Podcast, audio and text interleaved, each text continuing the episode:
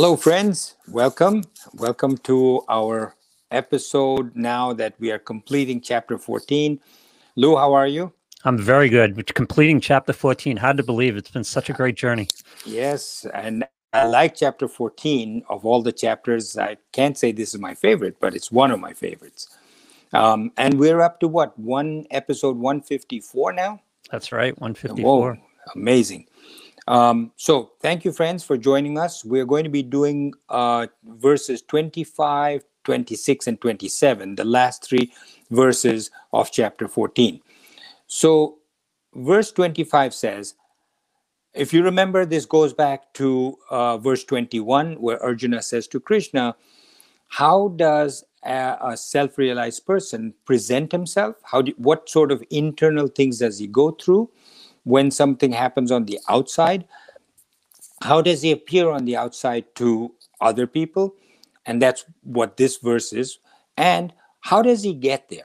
So, verse 25 says, Alike in honor and dishonor, alike to friend and foe, relinquishing all undertaking, he is said to have crossed over the gunas.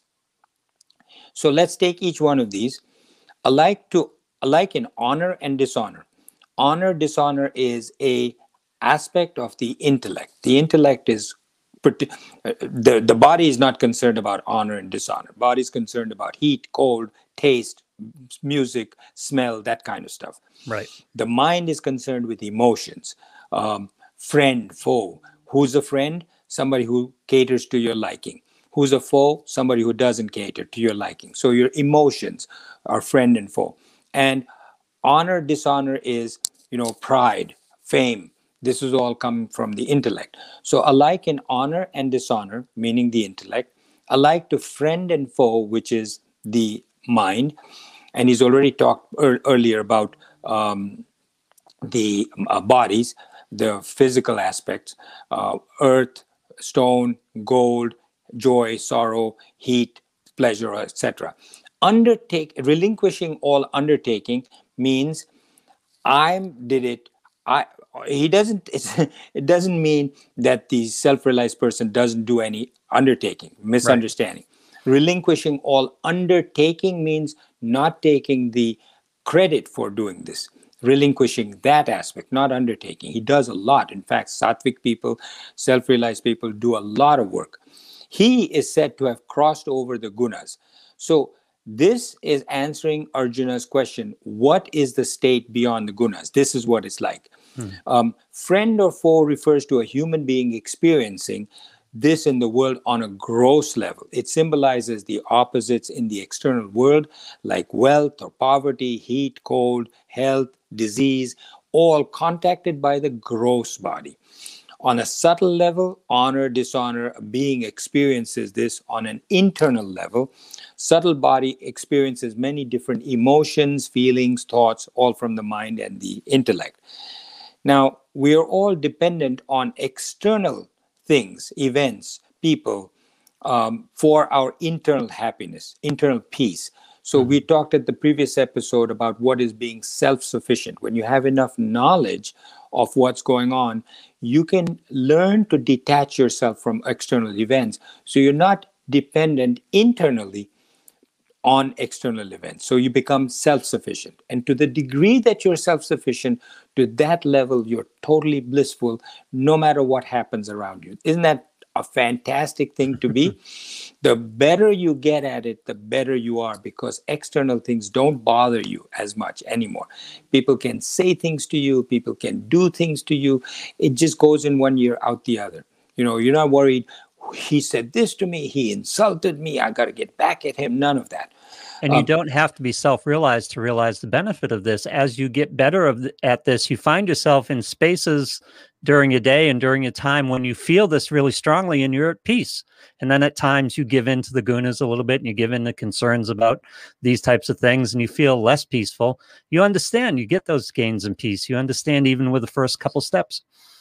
Yes, absolutely. Absolutely correct. And getting this knowledge is what takes you there. And you know, this is a problem. We're going a little bit astray, but This is a problem with all religions, Hinduism included, all religions today, because religions today don't talk about this knowledge. This is what these scriptures talked about. The scriptures didn't say go to a temple, go to a priest, give him coconuts, give him fruits, give him money. He did they didn't say that. That's what happens in temples in India. You go there with a dozen coconuts and money and gold and give it to the priest. The scriptures didn't say that. The scriptures in fact said only get this knowledge and get this knowledge and reflect on it, think about it. Today's religion Hinduism and all other religions, you go to a house of worship and it's basically a business deal. Right. You know, you say whether it is that you give something like flowers or fruits or money, or you don't give, but you just say, you know, if you do this, God, for me, let my daughter get married, let my son get a better job, let my landlord reduce my rent, whatever it is that you're asking for. And you say, in return, I will do X, Y, Z. That's a business transaction Right. it, it doesn't work and this knowledge will prevent you and that's why religion is so much trouble today because people Most- know Most religions make that God an external thing too, whereas what we're talking about here is making "quote unquote" God uh, internal, understanding that we're part of it, and it is part, and we're part of it, and it is part of us. that is true 100% in addition i would add that god is not responsible for any of this that you cannot pray to god to say change my karma. God doesn't do it. You know there's many teachers who listen to this uh, uh, they've written to me teachers are in a unique if the passing mark is say 60% you have to get 60% correct uh, and then you pass if you get 59 you don't many times kids will go up to them or parents and say you, she's at 59 can you just make it 60 then it's up to the teachers all right i'll give you 60 but better next time don't Yeah. study harder God has none of that. That doesn't appear into it in the Hindu scriptures at all, where God doesn't make that decision. Whatever happens to you is as a result of what you've done before. Your karmas determine your fate, not God. You can't beg God to do anything to get your son a better job. It depends on his karma. To, for your daughter to get married depends on her karma not God. So that's how I forget how we got into this. But getting the knowledge is what this is all about. Get the knowledge, reflect on it, make it wisdom, and all of this will get so much better. You will not be dependent on external events for your internal happiness. You will be self sufficient. When do you fluctuate up and down like that sailboat on the rough water as opposed to an oil tanker or luxury liner? it is when you are not dependent on the external you're dependent only on yourself Right. to the extent that you get attuned to this knowledge to that extent you lose your dependence on the world to the extent that you get this knowledge and to that extent you're not dependent on the world you through getting this knowledge you're self-sufficient so i don't know if you've ever heard of this book called um, uh, something about um, Himalayan Masters. If you just type in Himalayan Masters, you'll know it. It's the life and uh, history autobiography of Lo- Swami Rama, R A M A. Swami Rama writes in there that his guru, who is Baba, I, that that would be a good uh, field uh, trip, Lou. It's Oh, yeah. fascinating. Yeah. So Swami Rama had this guru called Baba. And Baba, you know, one time Swami Rama asked him, he says, you know, what are we so attached to this world for? Why is it? What is Maya? What exactly does Maya mean? And his Baba told him, he says, I'll explain it to you one day. And they're walking down, and suddenly there's a dead tree uh, on the side. And Baba, even though he's a Swami and ate very little other than what people gave him, was extremely strong. And he, like a magnet, just gets drawn to that tree and puts his arms around it and he grabs onto it very tightly. And he says, Rama, Rama, help me, help me, take me, get me off this tree. And Rama gets scared. He says, My Baba, who is such a powerful person and is so does so many miracles, if he's trapped by this tree and I go to save him, I get trapped, and there's nobody here for hundreds of miles in the Himalayas. What am I going to do? But this Baba says, Come quick. He goes and he starts pulling him, pulling him, pulling him. Then he suddenly says to him, Baba, you're holding on to the tree. What do you mean pull off? let go. And he says, You see, that's what Maya is. That's what Maya is. That's what attachment is. He says, The world doesn't come and grab you. You're grabbing onto the world. And then you say, Save me, save me. Right. So, this knowledge helps you to recognize that it's not the world, not people's comments, not wealth, not poverty, not anything that is grabbing you. You're grabbing onto it. So, just as you don't care if you're winning or losing when you're playing with your grandchildren or your children, you don't care. You're playing it for the sake of playing it because that's your obligation and because your kid is having a good time playing with you. You really don't care if you win or lose. Similarly, as you get this knowledge, as you progress, as it says in verse 25, you tend to not care what happens because you say, whatever it is, it doesn't really matter. Your matter is, what your goal is, is to become one with uh, the Lord.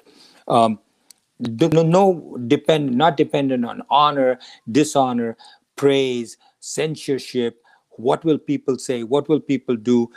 It's a preferential relationship, not based on desire or whether, you know, friendship and uh, enemies. What is it? Um, friendship is you like somebody, he's your friend because he tends to say good things to you. Right. He meets your needs. So he's a friend. If he suddenly stopped and started criticizing you and not meeting your needs, he will no longer be your friend. He's your foe.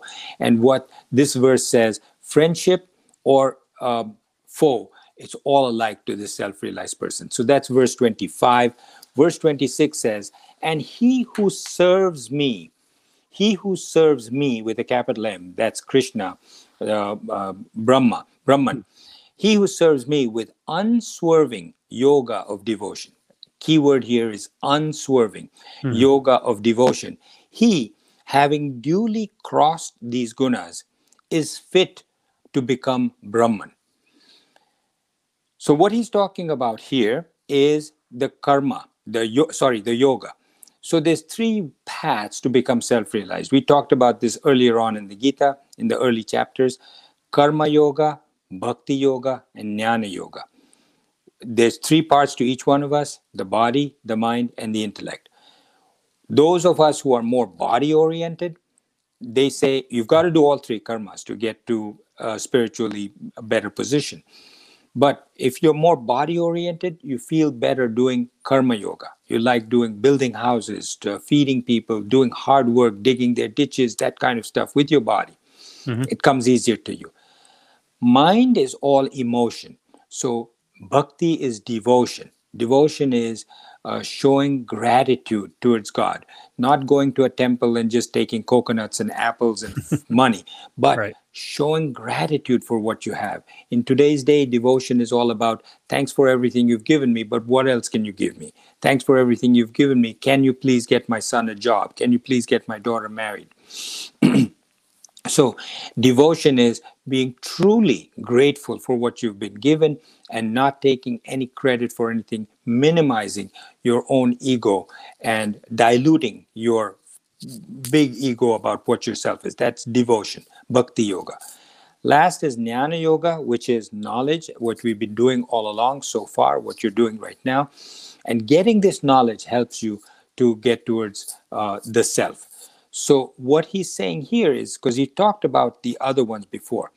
Now he's saying, serve me. Serve me meaning do karma yoga, not mm-hmm. me. He doesn't need your service. God, Atman Brahman, doesn't need you to do anything for him. So when he says serve me, he means others like you. He, you are Brahman, you are the person next to you is Brahman, the person behind you is Brahman, everybody's Brahman. So when he says serve me, he says serve everybody around you, whether that be human beings or animals or insects or even the environment.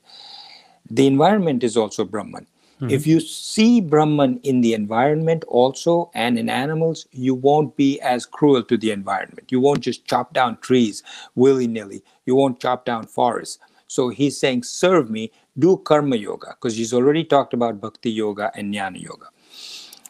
Unswerving devotion. Now, what does unswerving mean? It means don't just say, oh, yes, devotion when I'm listening to this, when I'm studying this, but throughout the day. Throughout the day, whenever you go anywhere, whatever you're doing, this should be in the back of your mind. The analogy that Gautam Jain used to give us when we were studying with him was excellent. He said, Imagine the actors on stage. For three hours, they're acting during the time that they're acting, they may be acting like a king with a sword in their hand and all of that. But throughout that period, somewhere in their mind is, my wife is at home, she's waiting for me, my kids' bedtime. I wonder if this is going to get over in time. You know, yeah. I wonder if that kind of stuff about himself is up in his mind. It may not be in the front of his mind as he's going through his role and reading this, but it's there that I'm just an actor. And what the scripture says keep in mind that while you're going through your act of being on this earth, recognize that you are Brahman. You're not who you think you are. Right. You're not what you're doing here. You're Brahman. Aham Brahmasmi. Um, Tattvamasi. You are that. And Christ said the same thing. Moses said the same thing. I am that I am.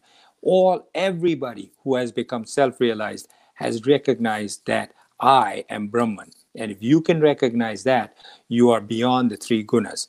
Verse 26 also goes on to say, your karma yoga from your body, bhakti yoga, devotion, uh, bhakti, gratitude. Um, today, bhakti is to go and ask for more in a temple. We talked about that. Yeah. Try to get past that. Just try to close your eyes, meditate, concentrate, get in touch with the Brahman within yourself. So that's verse 26. Verse 27, the last verse in chapter 14 says, For I am the abode of Brahman, immortal, immutable, the eternal Dharma being an absolute bliss. So when he says I, he's talking about not Krishna who was born and dies, the human being, but Krishna who is self realized and recognize the Atman within himself. He's talking about that I. Mm-hmm. I am the abode of Brahman, that Brahman lives within me. Immortal. You and I all die. We all are born, we die. Human beings, animals, insects, everybody is born and dies, but the Atman is forever. Immortal. Immortal. Amrita. Mrita means death. M R T in all languages suggests mortal, mort, mrityu, amrit means eternal, not dying. And that's right. where when when people used to send uh, from India to America hundreds of years ago, thousands of years ago, when it was just wilderness, they called it Amrika. Amrika means there where nobody dies. Amrika, America. Um, immutable means without change we all change. You get old, you lose your hair, you get uh, need glasses. All of that is change. The self is unchanging, never changes. Um, absolute bliss. You and I might get happiness. You eat an ice cream, which is your favorite ice cream. You say, "Wow, this is bliss. This is happiness," but it's short-lived. Eternal bliss is what uh, Brahman promises us. Absolute bliss. The mind and intellect keep coming up with thoughts and desires. And as long as you have thoughts and desires, if things go where you want them to go, you're happy. If things don't go where you want them to go, you're unhappy. So it's not eternal bliss. Um, this is the temporary, fleeting bliss that you get when you're dependent on the world. When you reach the self, then you're peaceful and happiness is person. Uh, uh, happiness is forever, permanent. And that's absolute and total bliss. Um, what did I leave out here? Um, verse 27. Verse 27, that's it. Verse 27 was uh, was that it is. So that is the end of chapter 14, my friends, and I hope you enjoyed it. Uh, I hope you write to me. And the address for you to write to me is Gita, G I T A, Memoirs, no space between. Gita, Memoirs of a Psychiatrist. Gita is G I T A, Memoirs is M E M O I R S of a psychiatrist at gmail.com. I look forward to hearing from you. I will reply to you. And should we do a field trip next time, Lou? Oh yes, I think we're overdue for a field trip. I love those so much. okay. All right. Maybe I'll have to think about what uh, I want to do. And there's one thing that's a burning, pressing need for me to impart to others.